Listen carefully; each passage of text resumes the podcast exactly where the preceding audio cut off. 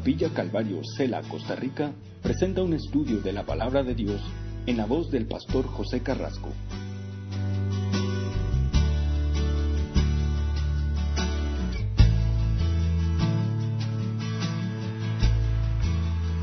Salmo capítulo 19. Vamos a retomar ahí en el versículo 9 y vamos a continuar en esta noche ahí avanzando en este salmo. Eh, ya hasta ahora hemos visto cómo Dios habla a través de la creación en este salmo y la evidencia está ahí. Es el necio el que rehúsa a creer que hay un creador. Y también miramos lo, cómo Dios habla a través de su palabra. Y, y lo que estuvimos mirando fue lo que la Biblia es. Lo que la palabra de Dios es para nosotros, de acuerdo a lo que eh, el escritor aquí, en este caso David, eh, dice acerca de la palabra de Dios. Y acordémonos que eh, lo que él tenía de la Biblia eran muy pocos libros, más de siete libros no eran, hasta ese punto. Pero él habla de la ley y él habla de la palabra de Dios. Vinamos ahí la semana pasada que la ley de Dios es perfecta, o sea, no hay error en la, en la Biblia, no hay contradicción en la palabra de Dios. Estuvimos mirando también que el testimonio de la palabra de Dios es fiel, o sea, la palabra de Dios no cambia. No va a cambiar porque yo quiera que cambie, o porque la sociedad ha cambiado, o porque a lo mejor la cultura está cambiando. La Biblia no va a cambiar.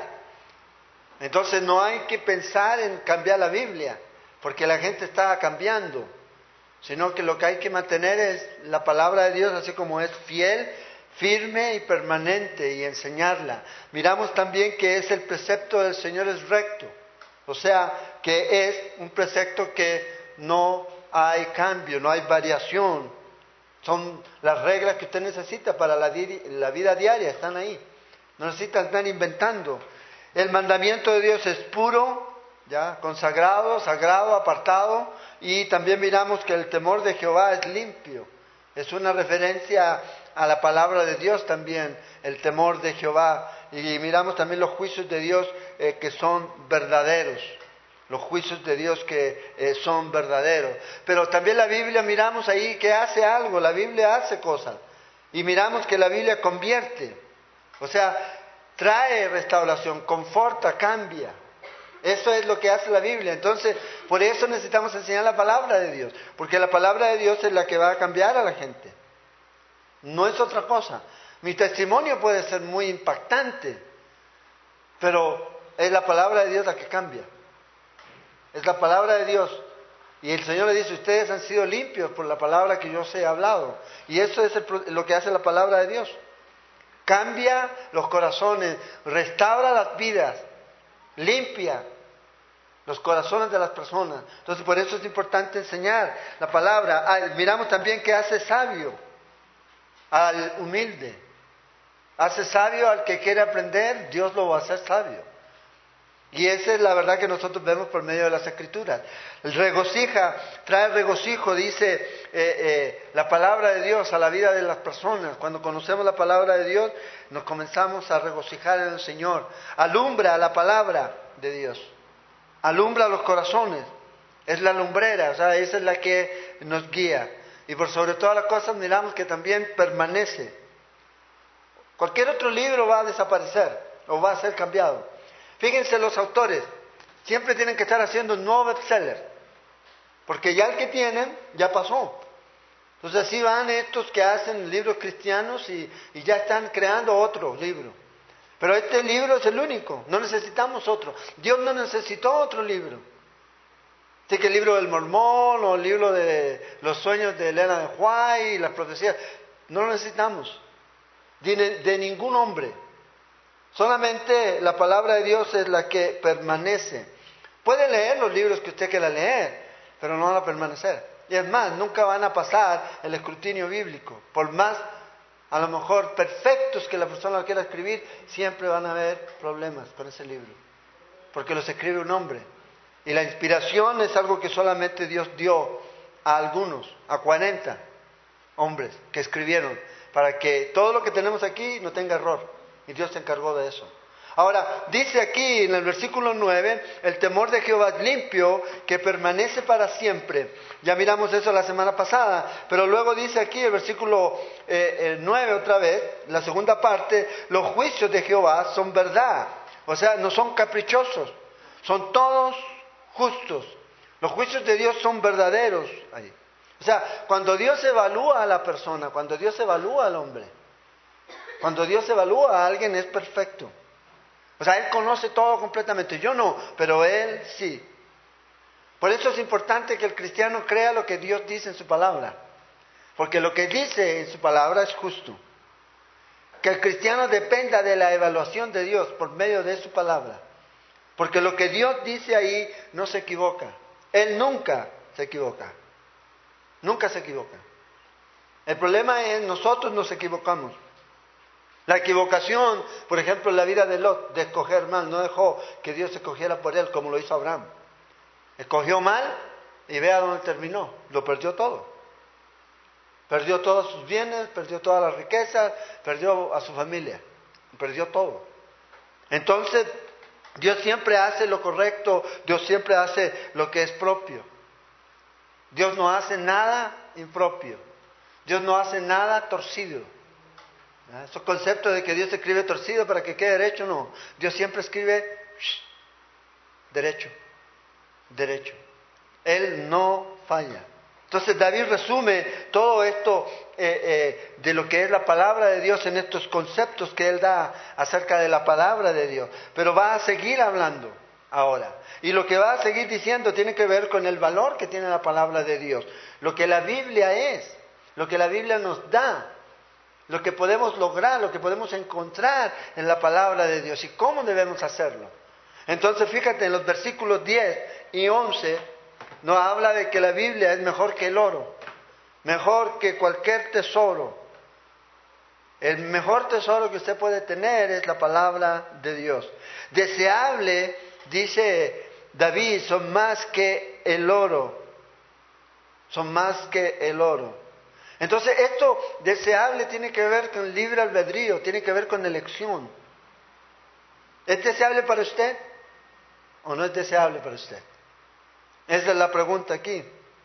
Yo sé, aquí podemos preguntar nosotros, bueno, ¿cuál es nuestra prioridad en nuestra vida? Y aquí David dice que para él su prioridad es la palabra de Dios más que cualquier otra cosa. Y va a hablar de lo material y de lo que tenga que ver con el placer.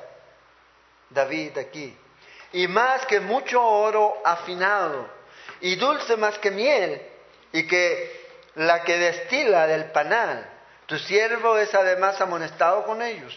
En guardarlos hay grande galardón. Entonces David insistió aquí en el valor de la palabra de Dios. Y ese es el valor que nosotros también debemos darle. La revelación escrita en la cual Dios usó a estos hombres tiene un valor mucho más grande que cualquier otra cosa y debe ser deseada por los creyentes. Entonces, por eso es importante que nosotros conozcamos la palabra de Dios. Ahí está nuestro tesoro. David, a pesar de que tuvo muchas riquezas, innumerables riquezas, nunca fue conocido por eso. David fue conocido porque él tenía un corazón para Dios y para su palabra, a diferencia de su hijo, Salomón. Salomón fue conocido por qué? Por su riqueza, más que por el amor que le tuvo a la palabra de Dios. Ahí está la gran diferencia. Entonces David nunca permitió que sus riquezas, que sus bienes, que sus cosas que él tenía cualquiera sean ellas, le quitaran la atención de lo más importante para él, que era meditar en la palabra de Dios. El salmista dice, en ella medito de día y de noche. Y este también debe ser nuestro deseo. Pero fíjate aquí la comparación que él hace. Ahora, no podemos calcular en costos cuánto vale en comparación al oro, pero sí podemos sacar una enseñanza aquí que si tú quieres encontrar oro tienes que excavar. Tienes que trabajar. Tienes que esforzarte. El oro no está ahí encima. En las cuevas o a veces de los ríos, pero tienes que trabajar arduamente. Y es lo mismo, todos estos tesoros que tenemos aquí en la palabra de Dios, a veces la gente quiere abrir y hay que salte. No, tenemos que meternos en el libro, indagar, escudriñar. Jesús nos dice eso en Juan 5:39. Escudriña las escrituras. Debes escudriñarla. Y escudriñar quiere decir profundizar. Es lo que quiere decir. Que necesitamos profundizar aquí. Si quieres obtener más beneficios de la palabra de Dios, escudriñala. Si quieres sacar lo simple y quedarte ahí, no escudriñes. Vea lo que dice Proverbios 25.2. Gloria de Dios es encubrir un asunto, pero honra del rey es escudriñarlo. O sea, Dios ahí está y lo tiene, tú tienes que escudriñarlo. Y este es el valor que David le da aquí, a la palabra de Dios. Más dice que el oro, más que el oro, más que cualquier oro fino. Entonces aquí lo importante para nosotros es si este deseo que tenía David por la palabra de Dios es el mismo deseo que nosotros tenemos por la palabra de Dios. Ahora, si no es el mismo deseo, la pregunta aquí es qué cosas impiden que ese deseo sea el mismo. Hay algunas cosas que yo te puedo mencionar. Una de ellas es el pecado. El pecado te aparta de la palabra de Dios. Y David, el salmista, en Salmo 119 lo dice. He guardado tu palabra para no pecar contra ti. ¿Qué quiere decir? Que lo contrario es, el pecado te aparta de la palabra. Entonces el pecado nos aparta de escudriñar. A veces estamos eh, con tanto prejuicio, a veces las crisis emocionales, a veces los afanes de este mundo nos apartan de la palabra de Dios, nos apartan de mantenernos en la palabra de Dios. A veces nos volvemos muy mecánicos y perdemos la bendición de la palabra de Dios. Entonces es la hora de sentarme, ¡pum! No, esto es vivo. Esto puede ser no cuando tú te sientes, cuando tú camines, cuando tú te pares, cuando tú leas, cuando tú escuches. Pero a veces todas estas cosas lo que hacen es sencillamente eso, impedir que nosotros deseemos la palabra de Dios. Porque a veces nos volvemos así, muy mecánicos. ¿Qué es lo que trae realmente ese deseo por la palabra de Dios? Primero es una relación con Cristo. Si tú quieres eh, si tú tienes una relación con Cristo, tú vas a amar la palabra de Dios, porque la palabra de Dios da testimonio de Él. Por eso Jesús dijo, escudriña las escrituras, porque ellas son las que dan testimonio de mí. Entonces, si tú tienes una relación con Él, es eso. El Espíritu Santo en nuestra vida nos lleva siempre a meternos a estudiar la palabra de Dios, a leerla, a meditar en ella, a meditar en ella. Entonces debemos tener cuidado en que existan ciertas cosas que nos quiten ese deseo. Y debemos darnos cuenta, el deseo que nosotros tenemos por la palabra de Dios va a resultar en proporción a mi relación espiritual con Dios. Ese deseo real y genuino. Y no un deseo legalista ni forzado, sino de amor. Yo quiero conocer más, porque yo lo amo y amo su palabra. Y eso es lo que David dice. No es un asunto como legalismo, hoy día ya cumplí con mi cuota. No, es en cualquier momento. Es más deliciosa, dice, mejor que cualquier cosa. Luego dice aquí, más dulce que la miel. Más que la miel. Ese es lo que él está diciendo aquí. Y la idea aquí e, era una experiencia que ellos tenían y la ubicaban en una área sensual. Dice, más que cualquier otro placer, para mí es más importante la palabra de Dios. Más que comer cualquier otra cosa, más que deleitarme en cualquier otra cosa, me deleito más en la palabra de Dios. Por más que le guste la miel, nunca va a saber tan dulce como la palabra de Dios. Eso es lo que el hombre está diciendo aquí. Eso es lo que él dice. O sea, ni los bienes ni las cosas más deliciosas para mi vida son suficientes. No, se comparan a lo que la palabra de Dios es para mí. Esa debe ser la práctica del cristiano.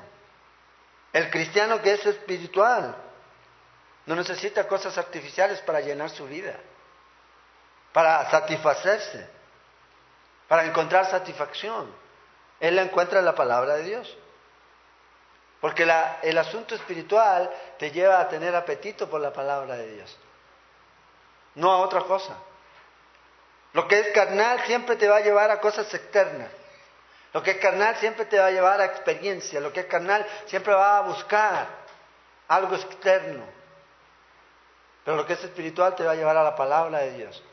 Porque ahí es donde tu corazón se llena, ahí es donde eres completamente eh, eh, satisfecho en todo lo que tú necesitas. Porque en Él somos completos, en Cristo Jesús. Y está aquí en la palabra de Dios. Ahora fíjate, también nos dice aquí que en el versículo 11, tu siervo es además amonestado con ellos. Ahora, aquí es, la palabra de Dios nos advierte. Por eso es importante estudiar toda la palabra de Dios, todo el consejo de Dios, para evitar, para prevenir ¿Qué? El pecado. Es lo que es. Para tener cuidado con eso. Porque si no la estudiamos, no, la, no nos metemos en ella, podemos caer. Y esto es lo que el escritor aquí está diciendo. Fíjate, la palabra de Dios nos amonesta, la palabra de Dios nos da instrucción. La palabra de Dios hace lo que las riquezas y el placer no te pueden dar. Te advierte, te advierte de los pecados que somos susceptibles. Todos tenemos áreas en nuestra vida en las que somos susceptibles. Nos advierte de aquellos pecados que no podemos ver, los cuales tú piensas que no puedes cometer. La Biblia te advierte acerca de eso aquí. De los peligros que no podemos apreciar en un momento determinado. La palabra de Dios nos advierte de eso. Esos peligros que están en el futuro nos advierte de ello. El problema está en que nosotros a veces rechazamos, rehusamos recibir las advertencias. Muchos de los problemas de los cristianos es por eso, porque no escuchan, no aceptan las advertencias y tienen que aprender del modo difícil, cuando pudieran aprender del modo fácil obedeciendo a la palabra de Dios, recibiendo las advertencias que Dios nos da por medio de la palabra de Dios. Entonces, la palabra de Dios produce eso en nuestra vida, nos advierte, es ese semáforo rojo que nos pone ese, ese pito del tren cuando pasa. Cuidado, algo viene, algo va a venir, no lo estás viendo, pero escucha. Eso es lo que debe hacer. La palabra de Dios también dice que trae un galardón. Dice, en guardarlos hay grande galardón. Con el dinero tú no puedes comprar una vida santa. Con el dinero tú no puedes llenar tu corazón de gozo. Con el dinero tú no puedes tener vida eterna. Ninguna de esas cosas te pueden dar lo que la palabra de Dios da. Con el dinero y con las riquezas que tú puedas tener, nunca vas a recibir una oración contestada. Nunca. Entonces hay galardón aquí. Hay recompensa. Pero fíjate, el punto aquí es no por guardarla, sino en guardarla. Es diferente. Y la idea aquí tiene que ver con el practicar, obedecer. O sea, la recompensa viene al hacer la palabra de Dios.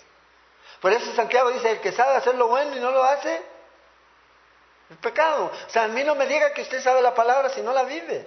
¿De qué, de qué le sirve? No hay ninguna recompensa, no hay ningún galardón, no hay ningún beneficio, ni para usted ni para los que están a su alrededor. ¿Cuándo produce beneficio? Cuando usted la pone en práctica. Santiago 1.25 dice que bienaventurados son los que la hacen. Entonces el punto es ese. Hoy día hay muchos cristianos que conocen la Biblia, pero no la viven. No la viven. Y la guardan, sí, la guardan, pero muy guardada. En ese tesoro y ahí dan la sangre. No, si yo lo sé. Entonces, si, si lo sabe, porque no lo hace. Esa es la pregunta. Entonces David aquí dice, en guardar la palabra de Dios hay un gran galardón. ¿Y dónde está la recompensa? En la obediencia, hermanos. Hay una gran recompensa cuando usted obedece a la palabra de Dios. No hay una mayor satisfacción en su vida que estar obedeciendo la palabra de Dios. No hay una mayor satisfacción en su vida que vivir de acuerdo a lo que Dios quiere. Hacer lo que Dios requiere de nosotros. Estar viviendo de acuerdo al diseño de Dios para nosotros. Y eso tiene que ver con la obediencia. Con la obediencia. Pero también la obediencia y la palabra de Dios, cuando la ponemos en práctica, trae paz a su mente, a su corazón. Que usted está en paz. Está haciendo lo que Dios le está llamando a hacer. Y vive en paz. Porque está cumpliendo. Pero cuando no hay paz es porque no estamos cumpliendo la palabra de Dios. Por medio de hacer la palabra de, Dios, nosotros como creyentes nos enseña la palabra de Dios a resistir al diablo.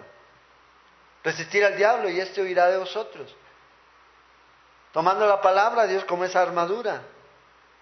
Reconociendo que Dios aborrece el pecado. Y podemos vivir. Y hay gran bendición en eso.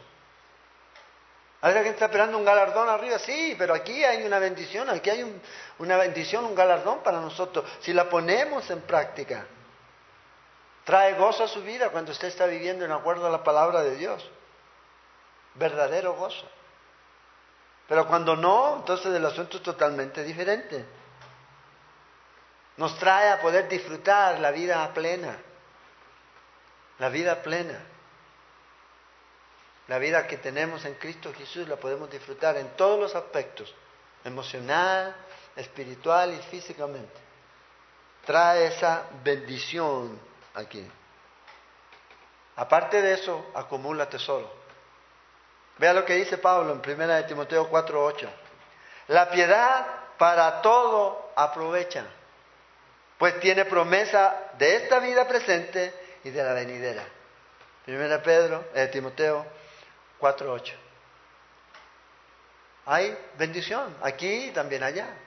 Y para todo aprovecha. El obedecer la palabra de Dios no es una pérdida de tiempo. El obedecer la palabra de Dios no es ser legalista, el obedecer la palabra de Dios no es ser religioso, el obedecer la palabra de Dios es realmente ser un hijo de Dios. Porque el hijo hace lo que su padre le dice que haga. Bueno, eso eran mis tiempos. Debiera ser ahorita. Y nuestro padre es quién? Es Dios. En su palabra nos dejó la instrucción. Entonces hay galardón en esto. Luego dice, versículos 12 y 13, el deseo nos lleva a algo más la palabra de Dios. No solo a obedecer, sino que nos lleva a ese deseo de purificación. Purificarnos. Y vea lo que dice aquí el salmista. ¿Quién podrá entender sus propios errores? ¿Quién?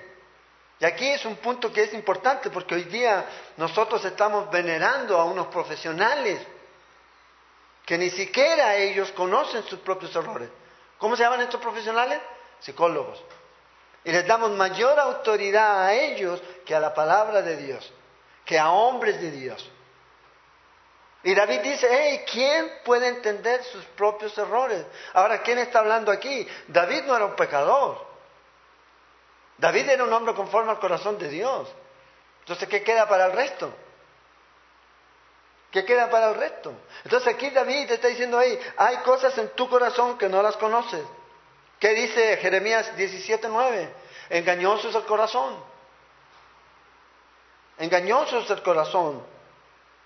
Entonces, para poder conocer estos errores que nos son a veces ocultos y que están ahí, tus propios errores, necesitamos el espejo. Y el espejo que nosotros tenemos, ¿cuál es? Es la palabra de Dios. Y eso lo dice Santiago en capítulo 1 versículos 22 al 25. Es ese espejo, es la palabra de Dios. Entonces David reflexiona aquí y dice, hey, Dios ya me advierte por su palabra, hay una gran recompensa en obedecer la palabra, por eso ahora yo oro al Señor y reflexiono, hey, he hecho cosas que yo no entiendo. Hay cosas en mi vida que yo no entiendo. Señor, ayúdame. Señor, ayúdame. Ayúdame a poder ser una persona que se autoexamine, se autoconfronte. ¿Con quién? Con la palabra. Y pueda salir a luz. ¿Quién puede, y aquí está la pregunta, entender sus propios errores? O sea, David está diciendo, oye, hay ignorancia en mí. Cuando ustedes obedecen la palabra de Dios, usted demuestra ignorancia. Es lo que es. No entendemos.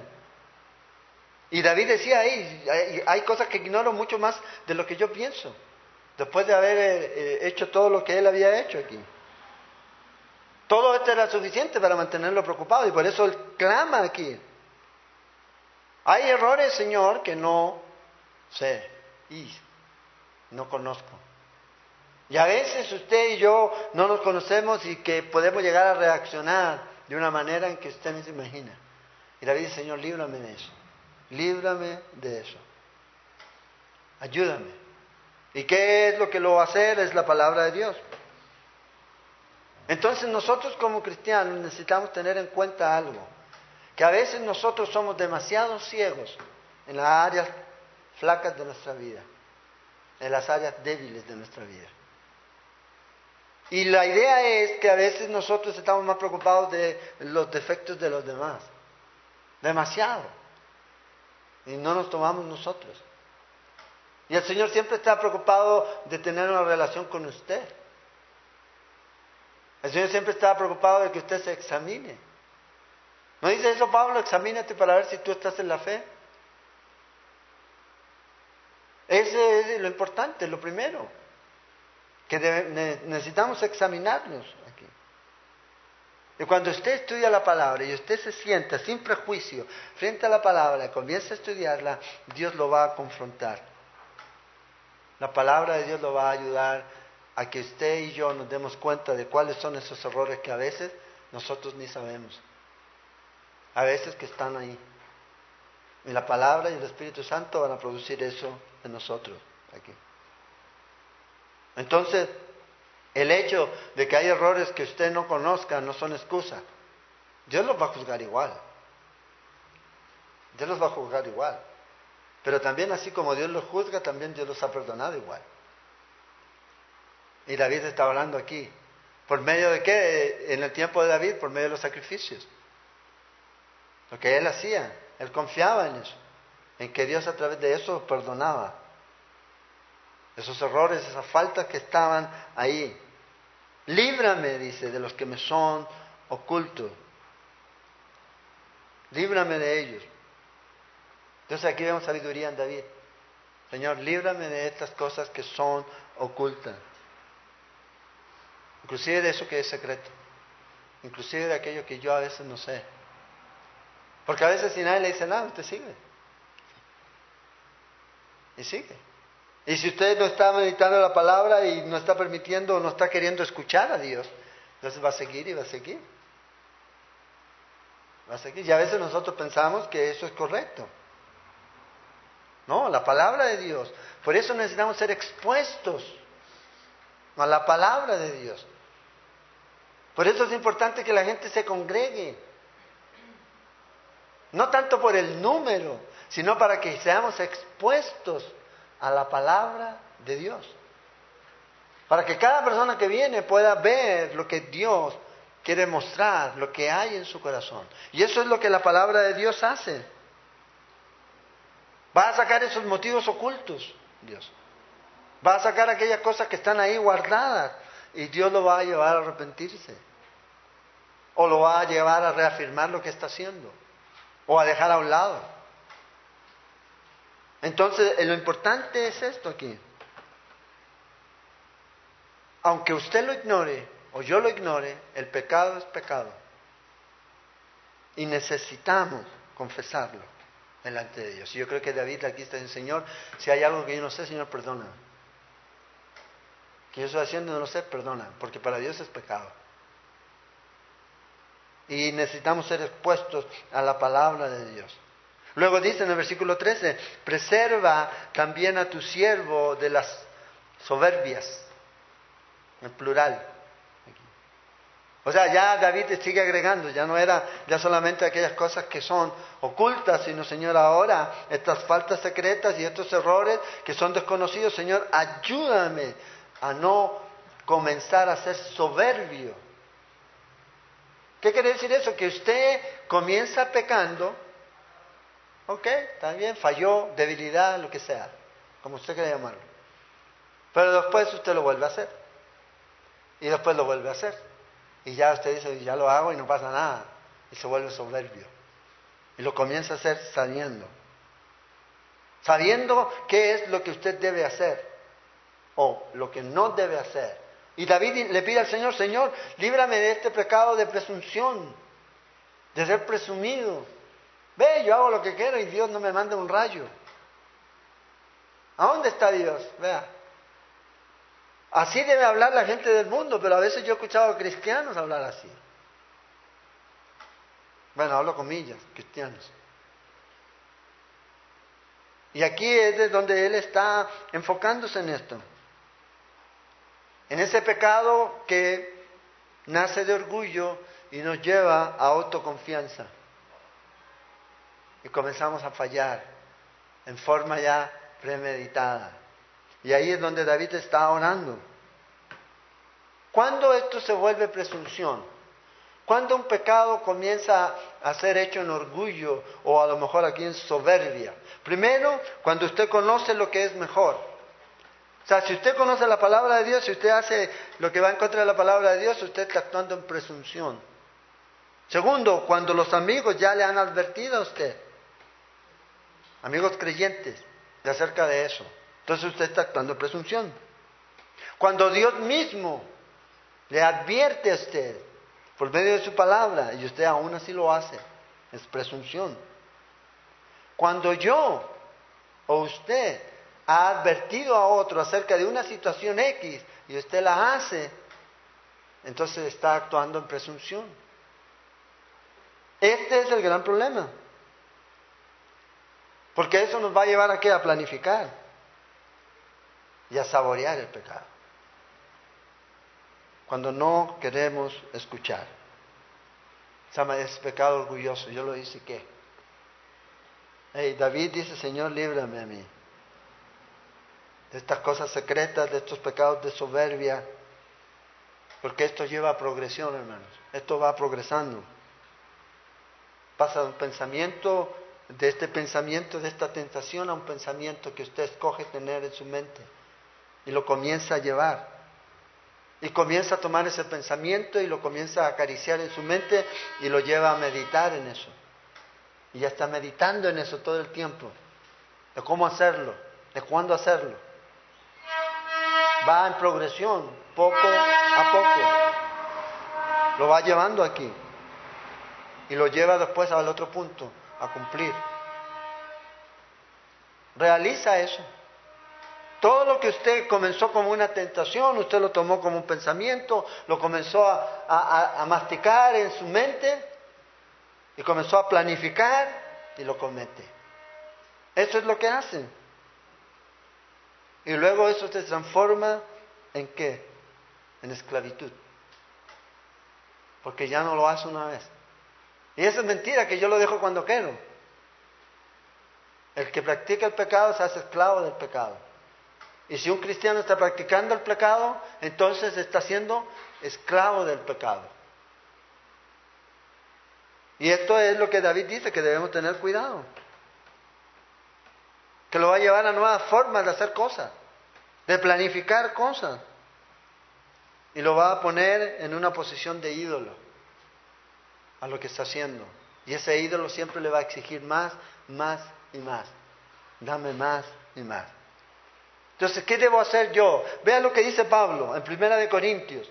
En Primera de Corintios, en el capítulo 10, verso 13, Dios siempre a usted y a mí nos va a dar una vía de escape. No es que eh, Dios nos va a poner en una encrucijada y ahí te quedaste, pobrecito. Tú es lo que haces. No, no os ha sobrevenido ninguna tentación todos somos tentados. Pablo está diciendo aquí, todos. Nadie puede decir, yo no soy tentado, porque esto es carne.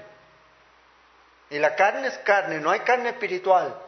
Por más que algunos quieran decir, no hay carne espiritual. Por eso Pablo dice que estamos en esta lucha, en este conflicto. ¿El espíritu con qué? Con la carne. ¿Cuál carne? Esta.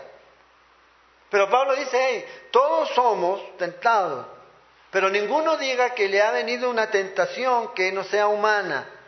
Pero fiel es Dios que nos dejará ser tentados más de lo que podéis resistir. Y también dice, si no quedará juntamente con la tentación la salida para que podáis soportar. O sea, siempre hay una salida. Siempre hay la opción, porque ahora tenemos el Espíritu Santo. Siempre está la opción de decir no. Porque generalmente las tienen que ver con eso.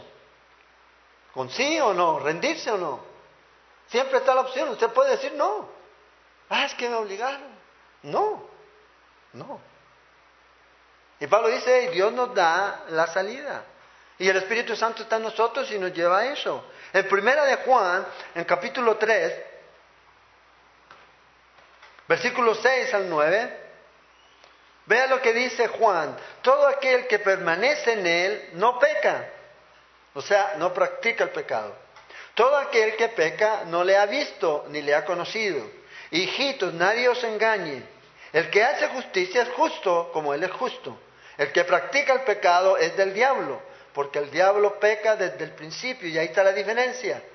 No está hablando aquí de una caída, de un error, de una falla. Aquí está hablando de una práctica de estar practicando el pecado sabiendo que lo que está haciendo es malo.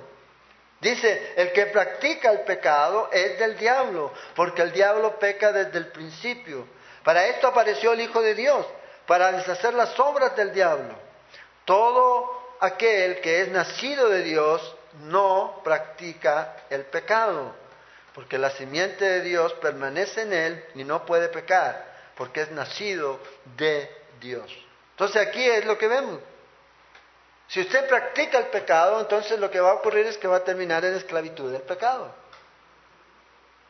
Y el Señor dice, hey, ustedes tienen a Dios, entonces ustedes ya no necesitan estar en eso. Escuchen, obedezcan. Por eso dice David, Señor, líbrame de aquellas cosas que son ocultas, de mis errores que no conozco, pero también de la soberbia, de creer que yo ya necesito más. No, ayúdame Señor a escucharte. ¿Por qué? Porque si usted lo hace, vea lo que dice el resto del versículo ahí en, el Salmo. Dice, para que no se enseñoree de mí. Eso es lo que hace el pecado. Y David dice, Señor, ayúdame. Que no se enseñoree de mí. Líbrame de esto. Y esta es la oración. Proverbios 6:14, porque el pecado no se enseñoreará de vosotros, pues no estáis bajo la ley. En Romanos 6:14, perdón, pues bajo la ley, sino bajo la gracia. Ya estamos bajo este nuevo pacto. Entonces ya no tiene que enseñorearse de usted. Usted ahora puede, con la ayuda de Dios, decir no al pecado. Y cuando usted dice esto, David dice, entonces seré íntegro entonces eres limpio. No perfecto, pero íntegro, limpio. ¿De qué? De esta gran rebelión, de rebelarme en contra de ti, sabiendo que lo que estoy haciendo es malo. Líbrame de eso. No está reclamando perfección David aquí, pero sí está reclamando esto. Que Dios lo ayude para no hacer aquello que traiga deshonra a Dios, aquello que venga a esclavizarlo a Él. Y David le pide al Señor que Él le ayude. Y fíjate, y termina aquí, en el versículo 14, una oración. Y esta es la oración que yo creo que debemos pedir siempre y hacer siempre. Sean gratos los dichos de mi boca y la meditación de mi corazón delante de ti. Oh Jehová, roca mía y redentor mío. Este es el corazón de David.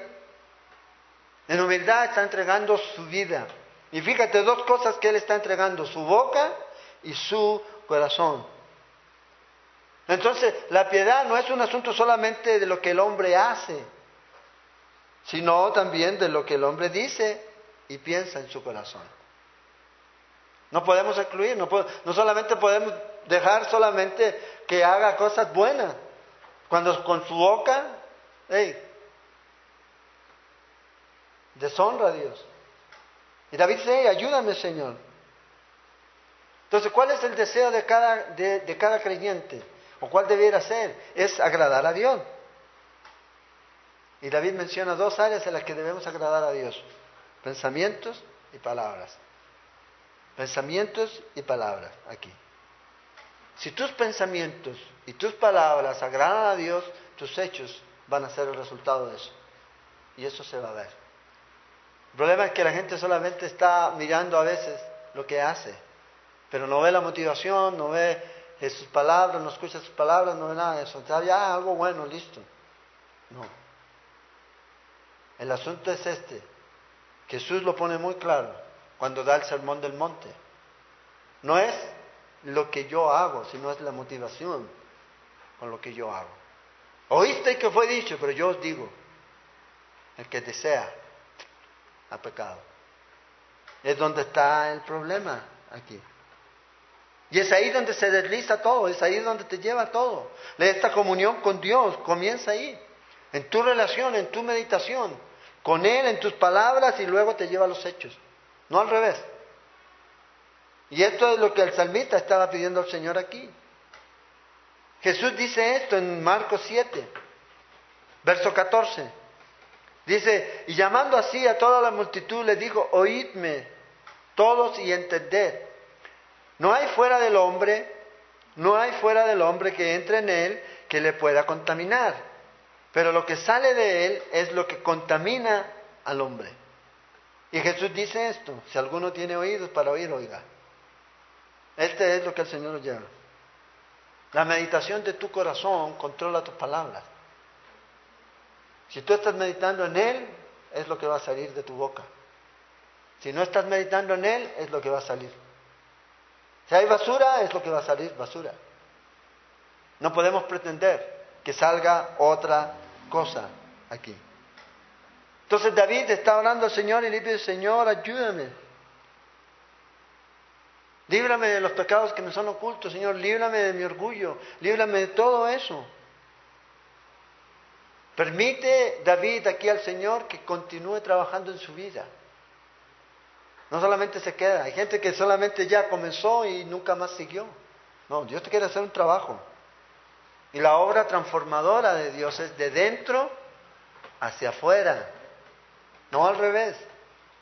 Por eso Dios, si está en control de tus pensamientos, de tu corazón, entonces todo eso se va a reflejar en lo que tú dices, en lo que tú haces, en cómo tú actúas. Es como dijo un escritor, ¿quién controla la música de su corazón? ¿Dios o Satanás? Porque eso es lo que va a salir. El que controle eso, eso es lo que va a salir. Porque la idea que David está haciendo aquí es esa, de un arpa que es controlada por alguien. Y David dice, hey, que seas tú, Señor, no yo. Tú controla mi vida. Entonces, cada vez que estamos en la palabra de Dios, eso nos va a ayudar. En el libro de Oseas, en el capítulo 14, en el verso 2, esto es lo que Dios espera.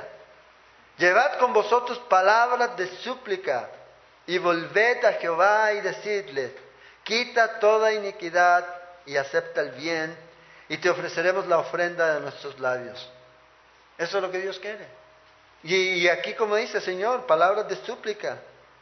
Si usted se vuelve a Jehová y le pide al Señor, Dios va a hacer. Y Dios lo que está esperando es esta ofrenda, alabanzas de nuestros labios. No sacrificio de animales y eso, no, Dios está esperando eso. Que lo adoremos a Él. Pero todo comienza de nuestro corazón. De nuestro corazón. La meditación es, eh, como llamó alguien, la digestión del cuerpo. Es lo que es. O sea, es como si usted ingiere la palabra de Dios al hacer y meterla en usted, eso es lo que va a salir. Es la palabra de Dios. Conforme usted hable o piense y medite en la palabra de Dios todos los días, eso quiere decir que el Espíritu lo va a guiar a usted. ¿Usted se ha preguntado qué es caminar en el Espíritu? Bueno, es eso, meditando en la palabra de Dios de día y de noche. Y Él lo va a guiar. A veces nosotros pensamos que caminar en el Espíritu es como andar levitando y con los ojos cerrados y viendo visiones. No, es el diario vivir, en la práctica en lo que hacemos en nuestra vida. Tener la mente espiritual. Tener ese corazón lleno de Dios, lleno de la palabra de Dios y andar en el Espíritu. Y Dios te va a guiar a través de tu vida. En esas cosas diarias de tu vida. Pero a veces nosotros siempre pensamos que Dios tiene que hacerlo en cosas sobrenaturales y esperamos a veces eso, pero a veces Dios es más práctico. En cosas diarias, Él nos ayuda en cómo hablamos, en cómo nos relacionamos, en cómo nosotros tenemos comunión unos con otros. Ahí usted está mostrando dónde está usted, dónde estoy yo con Dios, en mi relación con Dios. Y, a David está hablando acerca de esto. Y fíjate, y termina aquí con esta expresión, oh Jehová, roca mía y redentor mío. Está mirando aquí al Señor como esa fuerza. La referencia aquí a roca mía está hablando aquí él de fuerza. La figura aquí de una roca en ese tiempo era algo que era que daba fuerza, que te daba estabilidad, que te daba seguridad. Parados, firmes en la roca. Bueno, aquí dice Señor, tú eres mi roca. Y al final está terminando esto como debe terminar toda nuestra vida, como debe terminar nuestro diario vivir. ¿En dónde? En donde dependemos de Él. Tú eres mi fortaleza, tú eres mi fuerza, tú eres mi ayuda, Señor, en ti dependo. No dependo de mí, no dependo de mi fuerza, no dependo de mi posición, no, no dependo de mis riquezas, dependo de ti. Porque no solo eres mi roca, sino que también dice aquí que es mi salvación. Es mi salvación, es el Goel. Es el redentor, es este el pariente en el hebreo, el pariente más cercano que venía a redimir a aquel que no podía redimir. ¿Se acuerdan la historia de Ruth? El voz, bueno, ese era el Goel, el redentor. Búscate a alguien que pueda hacer por ti lo que tú no puedes hacer, que pague por ti el precio que tú no puedes pagar, que compre lo que tú no puedes comprar. Eso era lo que hacía. Y esto es lo que el Señor hizo cuando envió a su Hijo. Envió a comprar lo que era suyo. Es lo que Él hizo. Porque esto es de Él. Y pagó el precio. ¿Y el precio cuál fue? La muerte. Y aquí David está diciendo, Señor, tú eres ese pariente cercano. Tú eres ese redentor. Tú eres ese salvador, ese que me ha venido a dar libertad. No solamente mi fuerza, no solamente todo lo que yo necesito, sino que también es ese pariente aquí. ¿Quién es? Para nosotros Cristo. O sea, David está mostrándonos a Cristo. Porque no había otro Goel para ellos, no había otro redentor. Y David lo tenía muy claro. Por eso cuando estudiamos el Antiguo Testamento siempre vamos a encontrar a Cristo aquí. Lo vamos a encontrar de una u otra manera y ya está. Entonces fíjate cómo David termina este salmo. ¿Y cuál fue el comienzo de este salmo? Es Dios hablándonos por medio de la creación. Luego Dios hablándonos por medio de la ley, de la palabra de Dios. ¿Y cuál es el resultado de esto? Es que debe haber una respuesta. Siempre que Dios te hable, Dios espera una respuesta. O sea, Dios no te habla para que es como hablar solo. No, Dios te habla para que tú respondas, para que tú actúes delante de la revelación de Dios. David está actuando en humildad. David está actuando con un corazón abierto a la corrección, a ser restaurado por Dios. David está mostrando su corazón. Bueno, eso es lo que Dios espera de nosotros. Que actuemos así, que nos presentemos delante de Él con un corazón humilde con un corazón abierto a la corrección. Porque si no lo hacemos va a ser difícil La disciplina a nadie le gusta. A nadie le gusta, pero tiene su lugar. Y el libro de Hebreos nos dice eso, Hebreos 12:5. En el momento no produce, a nadie le gusta, a nadie le produce risa, pero después va a producir fruto en la vida de alguien. Bueno, cuando yo voy, yo tengo que ir con ese corazón, Señor, a lo mejor necesito ser disciplinado. Ese es el asunto.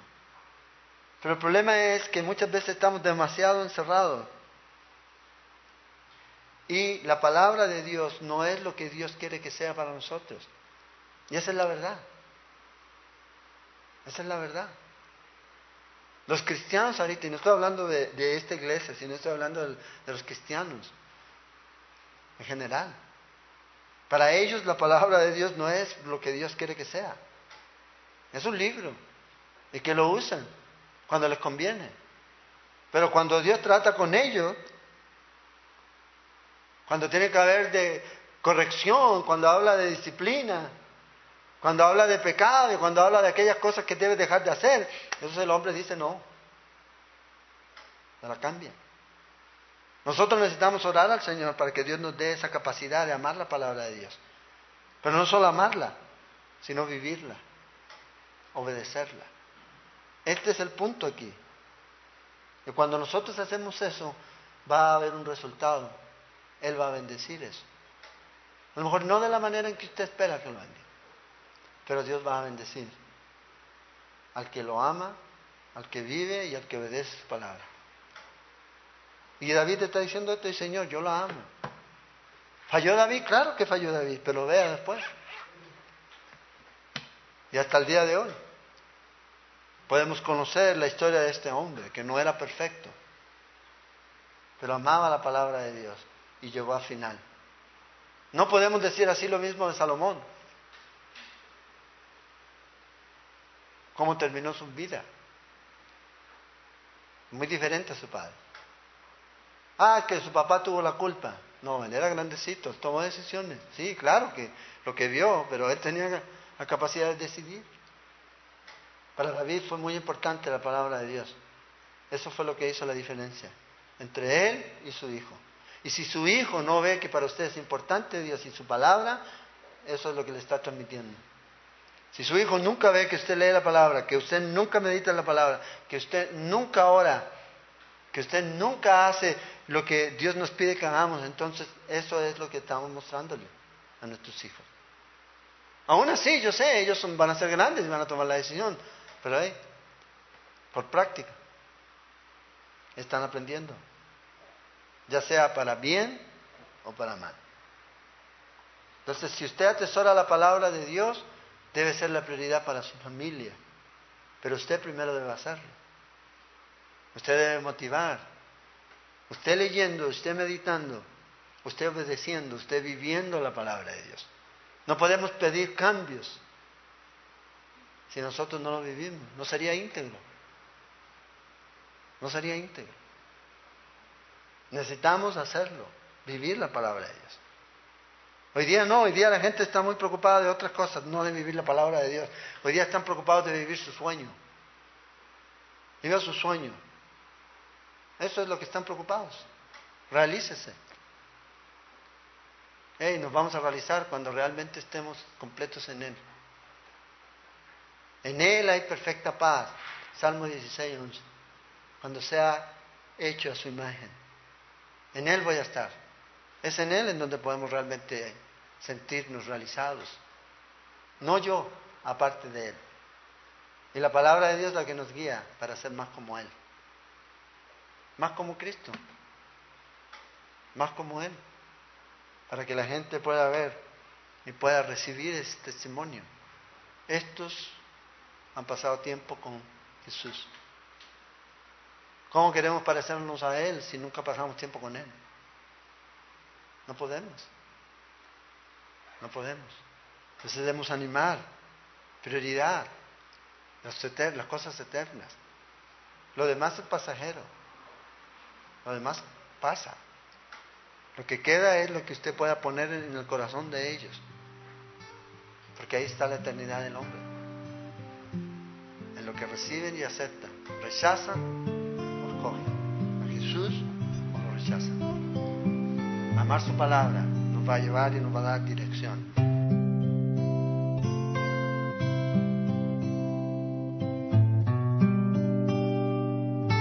Esperamos que este estudio de la palabra de Dios haya sido de edificación para su vida.